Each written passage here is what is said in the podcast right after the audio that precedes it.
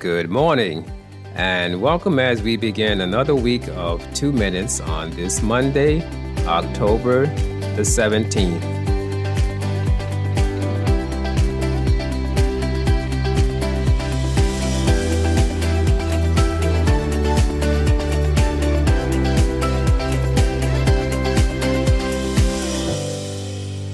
Our reading for today will come from the New Testament book of First Corinthians chapter 9, verses 24 and 25.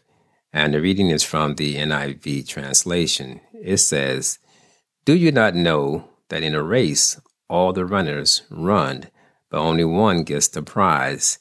Run in such a way as to get the prize. Everyone who competes in the games goes into strict training. They do it to get a crown that will not last but we do it to get a crown that will last forever. Champions are honored, losers are forgotten. This axiom applies particularly in sports. When reporting the results of the 1995 New York City Marathon, headlines of the New York Times read 94 winners do it again. The accompanying story focused on the second straight victories for the men's champion, 27 year old German Silva from Mexico, and women's champion, 22 year old Tegla Loroupe from Kenya. Details of their successful title defenses and even the weather. It was the coldest marathon ever, 42 degrees, with winds blowing up to 32 miles per hour and a wind chill of 18 degrees were mentioned.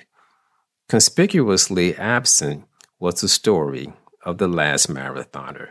One full day after the winners crossed the finish line, and 26 hours after she started the 26 mile, 385 yard race, Zoe Koplowitz reached the tape the last of some 29,700 competitors. It was the eighth time the 46 year old multiple sclerosis sufferer had finished the race on her aluminum crutches. She calls herself the world's slowest woman runner. Whether we realize it or not, all of us enter this life as future marathoners. There is a course, that must be ran if we expect to cross the ultimate finish line. The Apostle Paul draws a comparison between two races. The first is a race where those who compete goes into strict training with the goal of getting the prize that is awarded only to the winner. The crown that is received is perishable. It will not last. There is a saying, you are only as good as your last performance. The cheers from the crowd, they're fleeting and soon forgotten.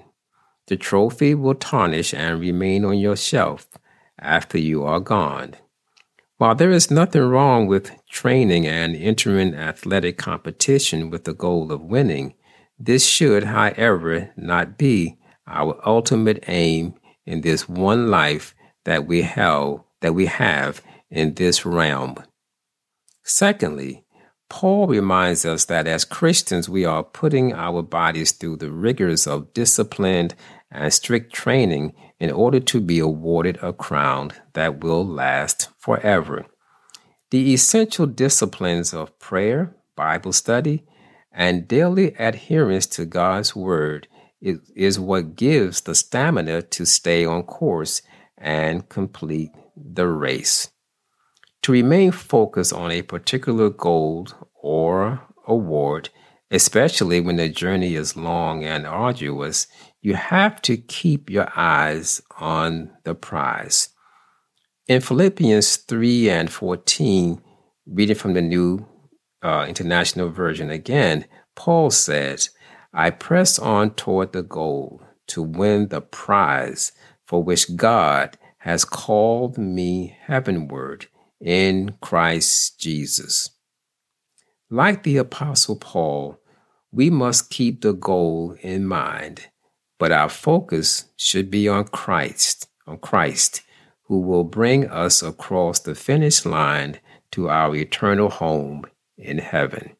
May God bless you.